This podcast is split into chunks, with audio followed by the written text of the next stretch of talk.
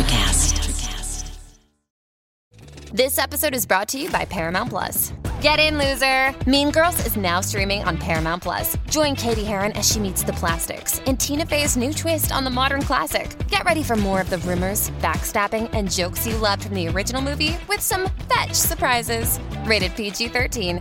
Wear pink and head to ParamountPlus.com to try it free. Hold on to your butts. We are changing the course of history as we see it. That is what Western demands. Now, this affects Iris. Um, Iris, where are you? What you feel only matters to you. I do not entertain hypotheticals. The world as it is is vexing enough. Iris, I have a tip for you. Don't take drugs! Or whatever movies with Wesley and Iris. Greetings and welcome to Or Whatever Movies. I am your co host, Iris, and I'm here with my elder brother, Wesley. And today we are talking a film from 2022 The Women of Inisherin and Knives Out Mystery. The Women of Inisherin. Today I shall be as August, meek, unspoken, crying several times. He does cry a lot. He's very sensitive. You're going to have to carry this one, man. This is another movie that I don't feel qualified to speak on necessarily, other than the merits of its filmmaking. Oh, you can say all kinds of villainous male things that I could pick apart. you do not speak unless I allow you to. A woman Yes, is I- talking. I'll not speak while you ramble on with your wild female in- imaginations. Uh, women talking takes the record. Oh, yeah? Five nights. Five nights for you to watch it? Took me five nights. Oh my god. It's like a 90 minute stage play. Yeah, I was surprised it wasn't based on a stage play. No, but the, the novel, Miriam Toews is how you pronounce it. Miriam Toews, T O E W S is Taves. Yep, but Sarah Polley. She's been around for a long time. I like her as an actress and as a director. What is her notable performance? Was it Go? Uh, go and then I, I guess she was in. I mean, she was in a bunch of different movies, The Weight of Water and stuff. But then she was in uh, the Dawn of the Dead remake. Mm-hmm. Academy Award nominated for not only Best Picture but also screenplay, right? Uh, be, yeah, best adapted screenplay for this one. Yeah, which so she wrote and directed Women Talking, and she's got people talking. Women Talking is definitely an entree into a into a another world, a foreign world, the world of um, Mennonite women. I don't know. Undefined time, undefined location. No, no, they define it specifically at tw- as 2010 because Yes. the census. But the reason it's a Knives Out mystery is because we I spent half of the movie trying to figure it out. all like the village style Yep. Yeah and i think that was the purpose of the census right it's a it's a somewhat non-intrusive non-artificial way to introduce that this is not taking place like in the early 19th century Yeah, but there were clues, and I don't know how intentional they were. So, you know that unfortunately, this is based on a true story down in Bolivia. Cow tranquilizers and the whole deal. Pretty awful. And while this wasn't specified in as Bolivia, and no one in this had a South, Amer- South American accent, they uh, talked about guiding themselves by the Southern Cross or whatever. yeah And that's primarily only recognizable as a constellation in the Southern Hemisphere. good point yeah because i was wondering why aren't they navigating by the north star or their phones. They could ask passersby on the street to use their phones, but we don't know when this is. interesting so you're saying that this may have been set in bolivia for all we know Uh, No, but the census was, they may have specified the location in the census, and the census was definitely in English. So it was just maybe a vague allusion or a reference, an adaptation. Yeah, I imagine the Bolivian Mennonites would probably speak Spanish anyway. But who Um, knows? and I was looking for the clues to, to help clue us in. Uh, when the one said that she wanted to shoot dudes in the head and bury them deep, I was like, well, that's a kind of a contemporary outlook. Hmm. Um, and so that was a clue. Autje, or Ouchi? Out, Autje? there was Autje, and then there was Neitje. Autje was our narrator, right? Uh, sure. Everyone is so stripped down. I recognized Frances McDormand, and I was like, "There's Frances McDormand. That's Claire Foy. I don't know who that is. That's like a poor man's Rooney Mara." and then it was Rooney Mara. Yeah, um, Rooney, Rooney Mara disguised as a as a redhead, A little bit weird. Yeah. almost unrecognizable. They were all pretty stripped down. Uh, this movie got bluer and bluer, like like just color wise, not not emotionally. As the Just film more went on. desaturated. this was it did feel like you said in a very specific other world kind of feel you know not not something as a part of our experience but rather mm-hmm. something contained and curious and in that way I, I guess stylistic it had a vibe Yeah, I, I would say that it had a vibe, but the vibe would itself was very stripped down, minimalist. The performances, for the most part, understated. And I mean, I guess the title kind of sums it up, right? This is a movie about women talking, more specifically discussing what the plan is. And then I, I it was probably about 30 minutes in where I realized that the whole thing was going to be dis- them discussing the plan. and I, so I kind of settled into that. And it was probably maybe about another half hour later where I realized the inevitable that they were going to leave, which seemed a little anticlimactic. oh not to me But it was a little bit welcomed because I was a little tired of not knowing where this was going. Why, why wasn't it anticlimactic to you? well we go by the old adage that if a gun is introduced in act one it has to go off by act three right Hmm. they had a gun. Yeah, that gun didn't go off, but not to say I didn't expect it to. I was like, there's the gun. And it wasn't until Scarface's kids showed up again and you'd be like, oh, that's mean. That's her how she's credited. Frances McDormand's credited as Scarface Janz. or Scarface Janz or whatever right? And it wasn't until her kids defied her and showed up as part of the group that I was like, oh, they're actually going to leave and they're actually going to make it. I thought they were all going down in a hail of gunfire upon their exit.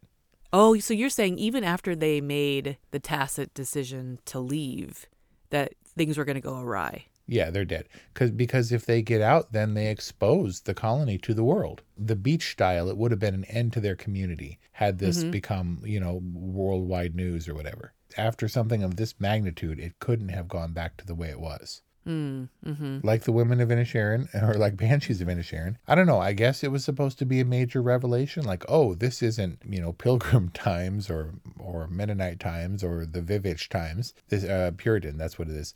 This is contemporary. But now, what do you do with that information? Right? It could have been 2010. It could have been 1910. Right. It's just to show that they are, how truly isolated and set apart they are. Yep. And the Ben Whishaw character, August, at one point says something about World War II. So it was obviously post World War II. And I was like, well, that's something.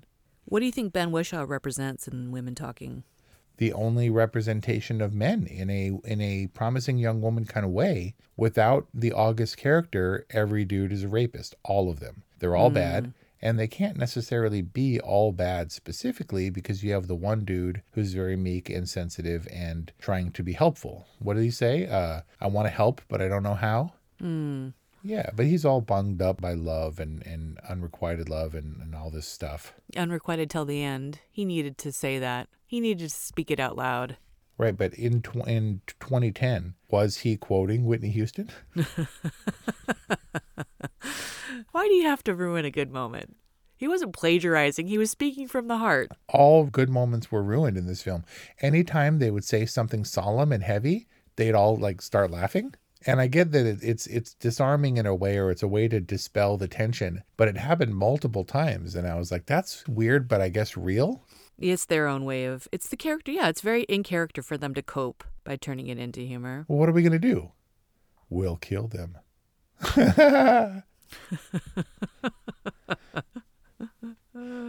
The funny one that didn't get a laugh from the characters, but but elicited a chuckle from me was um, when Autje or Neitje or whomever corrects the use of the F word. Someone misuses the F word, and she's like, "You use it this way," and then and everyone ignored her. How the women were exposed to the F word, how the women could speak so eloquently, was a little bit lost on me. Oh, it's uh, Rumspringa. Wow, that was a very formative Rumspringa for these. When when does that happen? It's I think it's it's definitely of age. It's like 19 or something. Yeah, let's look. Uh, according to Wikipedia, for Amish youth, the Rumspringa normally begins at age 16 and ends when a youth cl- chooses either to be baptized in the Amish church, and in this case Men- Mennonite, or to leave the community. Oh, it says for Wenger Mennonites, which these may or may not be Wenger Mennonites, Rumspringa occurs between ages 17 and 21. The point being, they they cut them loose before they can rent a car, before they can uh, drink. You know, they could probably do drugs and drink anywhere or whatever, but like they could only do so much at 16, 17 years old. I mean, you talk about industrious kids in the modern age who are like trying to secure booze or whatever when they're teenagers. Imagine an Amish person who has to ask nicely if they could attempt uh, your malt beverage, please. Like you're not going to get very far, so you can't spring that. You can't get all rum sprung like terribly well. and I know it seems like we're mocking or whatever. It's it's uh, definitely a foreign concept to me, but the ill-defined nature of this colony. What did you say? Yep, Community colony.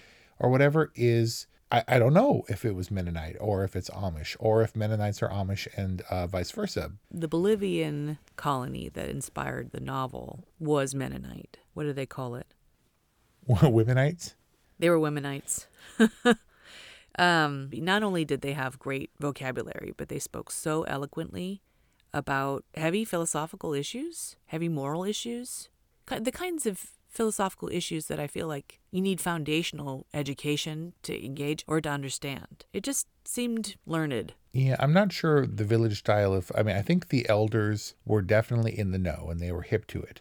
I, I don't. I think mo- the colony hadn't existed for the majority of most of their lives. So they were people of another, you know, I don't know. They maybe they had some kind of alternate upbringing or whatever, which kind of more easily led them into this, shall we say, sheltered or uh, encapsulated existence. You're saying that the the elder women were converts and joined the colony as adults? Yes, I think they were they knew what was up and they chose this lifestyle and hmm. not that they had been born into it. Some of the kids might have been born into it mm-hmm. and uh and some of the kids weren't exactly with it. I think those two girls in the beginning when they were mm-hmm. braiding their hair, I think they were braiding their hair together to each other, which is mm-hmm. dumb. Yeah, there was a picture of it in the Right, in what the, if there's a fire? in the minutes left behind. They run oh, together. Yeah, ho- ho- hopefully. Yeah, it was just another indicator, I guess, of modern progress. They seek out a more idyllic lifestyle within a very specific community that shares the mm-hmm. same ideals. And then, of course, the dudes are t- all dudes are terrible thing comes into play hmm. because it's true. As idyllic as it can be on the surface, or that these women talking would have hoped or expected their lives to be, dudes are still dudes and dudes are terrible. August was absolutely right. 13 year old boys are Mm-hmm. monsters, and they were going to be a problem. They're Hmm. I guess you dangerous. just, you just got to keep them tranquilized. something. I mean, is that the basis for all like worldly ills? Is the dude hormone thing? I mean, Like kind wars of. and Everybody has testosterone to varying degrees or whatever, but when it takes over, in the absence of refinement, of education, of moral compassing, social conditioning. uh, you wouldn't think. And maybe they are repressed because they also chose to join or form this colony, but then they sneak around at night and it's uh, free for all. It was really not, it wasn't hard to differentiate because there are some, you know, very recognizable actresses. I didn't think for a second that when Scarface Janz left the uh, the meeting that she wasn't coming back because, right. I mean, you know, coming back in as a part of the movie because Frances McDormand has her absolute choice of roles and wasn't going to Yep. choose the one that pieces out halfway through. She did. She pieced out, never came back, and then remained in the colony. Right, but she was present and she was a definite, you know, dissenter or whatever that that was noteworthy. We remember her. She wasn't a character that was like, "Oh right, she was in the first half and didn't come back." Maybe because she she's Frances McDormand. Exactly. but it's necessary because it's a vague title. Uh, when we talked about it, I you know I was like, wait, you said we should talk about she said, and I was like, wait, is women talking she said? Which one is which? And it, it's a little bit vague, and that's maybe you know maybe that's bad, but I think it's also deliberate. Like when women embrace the nasty woman uh, Hillary Clinton comment. Right, I'm a nasty woman, and there's like a clothing brand called Nasty Woman now. I, I feel like women talking is something that maybe they understood that dudes would deliberately be like, that's not for me. There's a line in True Grit where Jeff Bridges and Matt Damon are bickering and and then Rooster breaks it down. He's like, this is like women talking as, as a way to dismiss how they're just going in circles. It was a title intended to be provocative. And of course, this is not a question for Sarah Polley, but rather for the author of the novel. So the point is that it needed some heavy hitters in the cast. We had Claire Foy and and, and uh, Rooney Mara and Frances McDormand and Jessie Buckley, who we talked about uh, for a few movies now. They had to play strong women in this congregation of the women of the colony, but they were it still seemed like the central tenet of their faith was passivism, Mm-hmm. or or sort of this insular idyllic thing. But then they got all fiery and talked about killing dudes and stuff. Life is hard, but finding a really great podcast makes the days go by so much easier.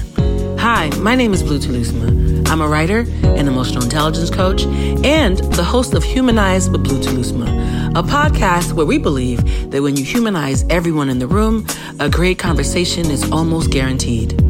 Join us every week here on Electricast as me and my guest co hosts unpack big topics and interview even bigger personalities with a sense of humor and a dash of mischief. If you're looking for a new best friend in your head, we've got you covered. Electricast.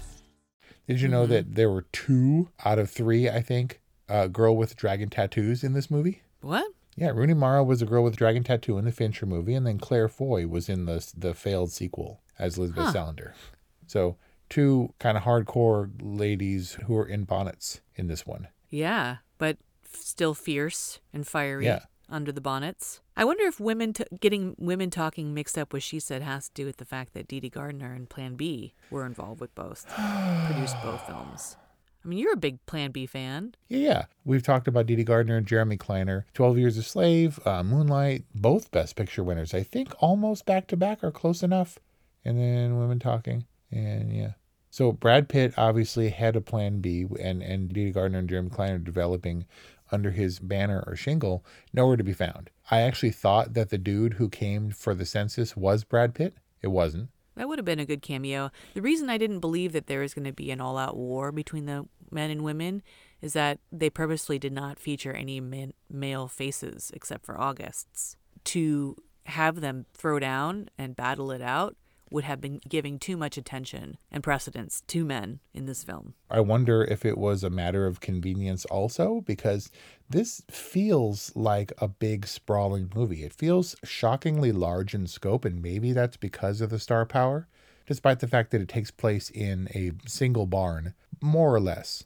Over the mm-hmm. course of 24 hours, mm-hmm. the, you spent five times as much time in this barn as the actual characters did Hmm. coming up with their plan. This felt bigger, and I'm not sure it was, and I hope it wasn't. I hope that this was just a cheap in the barn kind of movie with stars, but I don't think it was. But it was, it holds some kind of record for like the most recognized or lauded movie, the worst box office return. Oh no. It was in a handful of theaters and made like 40 grand or something. And I think worldwide box office total, it fluctuates, but it's about, it's somewhere between 4.5 and a 5.5 million dollar gross. And I don't know what the budget was, but nobody saw women talking. How could you characterize this as a failure? It's a Best Picture nominee, it's a multiple Oscar nominee, and I mean, it seems right in their wheelhouse. And I'm rooting for Sarah Polley in a big way and for all the women who talked in this movie. I just, I'm hoping that some Academy recognition will help bring some more focus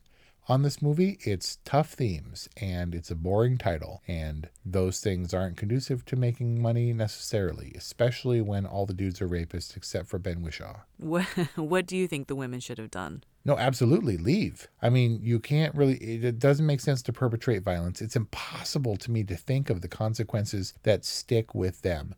Dudes are like, yeah, we did that thing. Yeah, we'll go to prison. Yeah, we'll get out. It's kind of a, well, we were like all repressed and bound by our faith, and it came out in ways that, that we couldn't ex- have expected or whatever. And they don't have to carry the consequences. They don't have to carry the scars on their scarred faces. They don't have to carry the kids and explain to the children, uh, the offspring of rape, how it came to be. They carry those emotional and physical scars, and they have to deal with it. And there's no other choice. You can't get yourself in deep, deeper. You can't all, you know, revenge yourself and and and kill them or whatever because you'll end up in jail too. The only thing they could do is leave, and that's really horrible.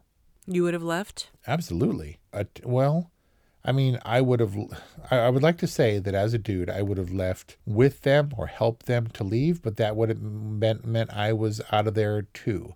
And I think that's the reason that August didn't go. I don't, I don't think he had the future he wanted or would have had outside because he came back. And that's kind of the only place he could be. Mm, it feels like he like. came back to be, he was a failed farmer. I assume he attempted to be a farmer in the outside world and then returned as a school teacher it just the the outside world wasn't for him. And i'm not sure it was for any of the ladies either especially in 2010 maybe in 1910 where you go outside and nothing is that much different. Like it's an agrarian culture. And we're going to freaking find a job on a different farm or something and raise crops. It's going to be a little bit harder for them. I'm not sure they have a place in that outside world but they had to go. And that's another sort of tragedy that they're facing. There are no good answers, and I don't think any happy endings. I'm not sure that removing themselves from the physical location where they were sexually assaulted is a happy ending. If anything, there was hope that it could be a better life, and especially a better life for their children. They're a little bit like immigrants immigrating to a, a new world and with children in tow, and probably largely dependent on those children to learn and to navigate the new world. Yeah, like second language parents or a whatever. Bit, right, exactly. Yeah parents who are so dependent on their children to navigate. I mean, maybe it would have been it would have been more dramatic and way more violent for them to stay and fight, but it seemed an inevitability that they would leave. And it also seemed like the only choice. Unfortunately, but it's a choice outside of their entire lifestyle. They're they're all intelligent, forceful women, but there's so much cotton batting in the neck of the bottle. You know, like it's almost like they don't really have very many choices like the horse mm. lady was really smart, but she also thought she was dying pretty much all the time. And is it worse? Is it better or worse that they seem to understand and have perspective of their situation? Or was it like, no, Sister Mary, should we leave? It would be tremendous, and I'm sure there's beauty in the world. You know, the fact that they were more worldly than their sort of characters led on, would, yeah. would it, they knew that there were no good options.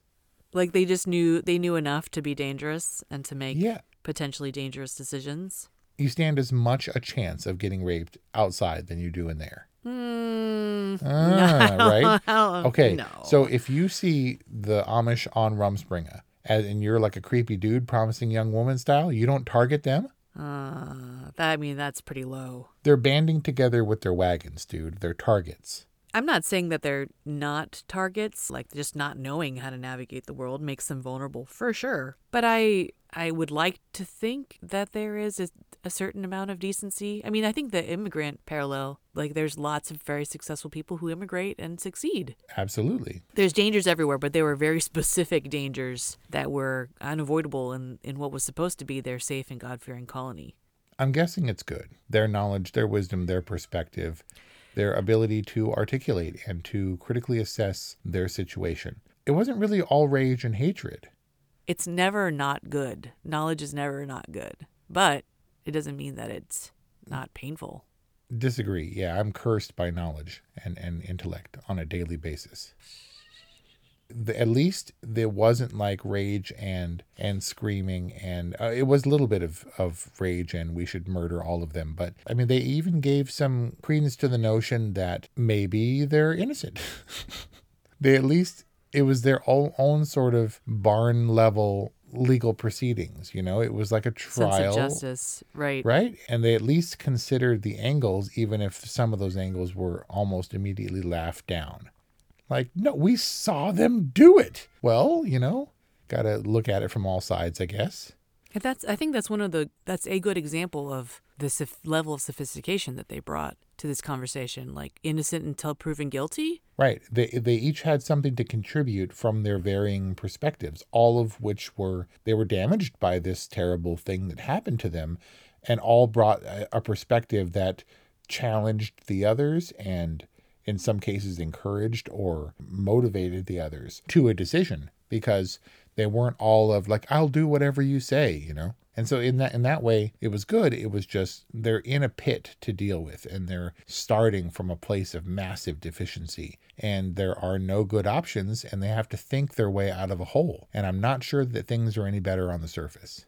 Like right, Women Talking has a boring title, but it has a great cast women talking is about rape and really heavy themes, but blah, blah, blah. Like there is no blah, blah, blah. There is no good thing that offsets it to make it like, but you got to see it because, because unless that thing is the star power and the creative force behind the making of this movie. I think it feels big because it is heavy and because it's morally, spiritually, emotionally really important. But it's kind of content light. And from a filmmaking perspective, it's plot light, it is character development light.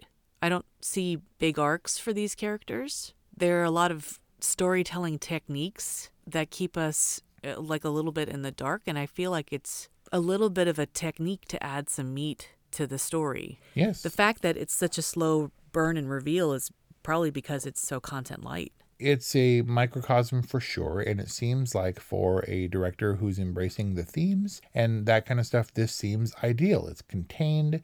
It doesn't have to conform to any specific time period. It's really all about the themes and it all is all sitting there talking and occasionally they get up and shift to a different bale of hay so you have to be caught by the themes and the moral dilemma. Not it wasn't a moral dilemma. We knew what was happening and what was wrong. It was just what do we do about it mm-hmm. in the face in the face of that that trauma. But it did have a ticking clock, and it had an arc in that each person individually had to decide where they landed, and some of them had misgivings. It felt rounded because of the perspective, but it was not so much limited. I don't think you didn't use that word, but it feels like a tidy, talky, female driven drama that wouldn't have guns, where the weight of a single gun in their hands and the potential of what that could be by itself, it's a boring, inert piece of metal and this movie never really fired off in the way that I expected it to. That doesn't mean that it wasn't packed with potential. You just had to sympathize with their plight. I, this is, I think, this is part of the problem. If you're a dude and you're like, that sucks, then that's kind of all women talking has for you. Or if you're an absolutist, like kind of like why I was, what would you do? Oh, I would have left for sure. That doesn't make for much of a movie. Mm. But you have to hmm. consider their situation and the repercussions, the ramifications of all or some of them leaving.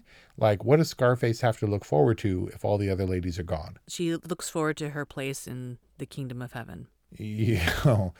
I'm saying there's a lot of movies that were bigger, uh, seemed to have everything in place that bored me to tears. And Women Talking, it's just a certain kind of story, which I can appreciate because I was more entertained by this. Ooh, that sounds so weird, right? Can this movie be entertaining? You know, because it's it's so theme based and so theme heavy.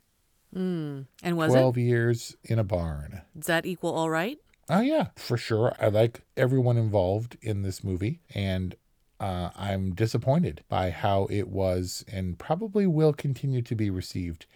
We didn't discuss it until it was nominated for Best Picture, despite the fact that I watched it almost immediately because of Sarah, Sarah Polley when we got a hold of it. And I guess there's stuff to talk about, but it wasn't the one that I was most excited about. I got all this stuff to say, partially because I'm scared. Mm-hmm. I think it's intended to be a little bit more contemplative, even though the women in question are are breaking free of an oppressive situation and a dangerous situation. It doesn't feel like a victory. It's pretty it's pretty somber. And I don't know if that's intentional. I don't know if that's intended to kind of communicate something about women's plight. I'm I'm also not fully finding out how what the women are going through applies to me in my life but I I didn't feel frustrated with them.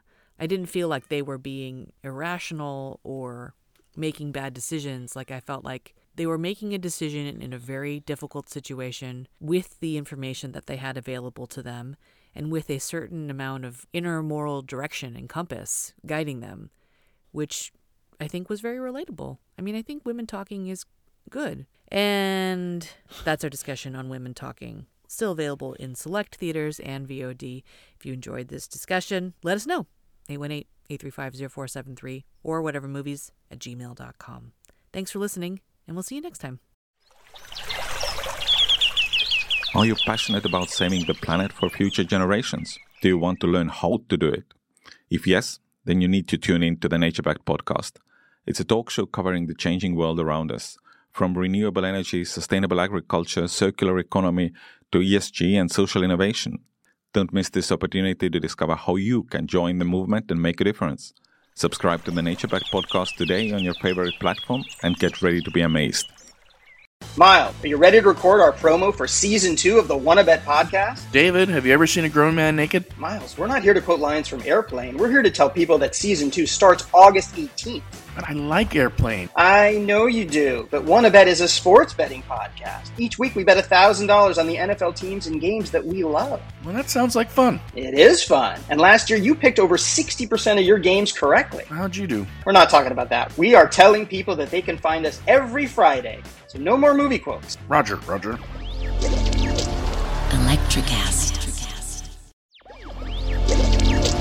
Electricast.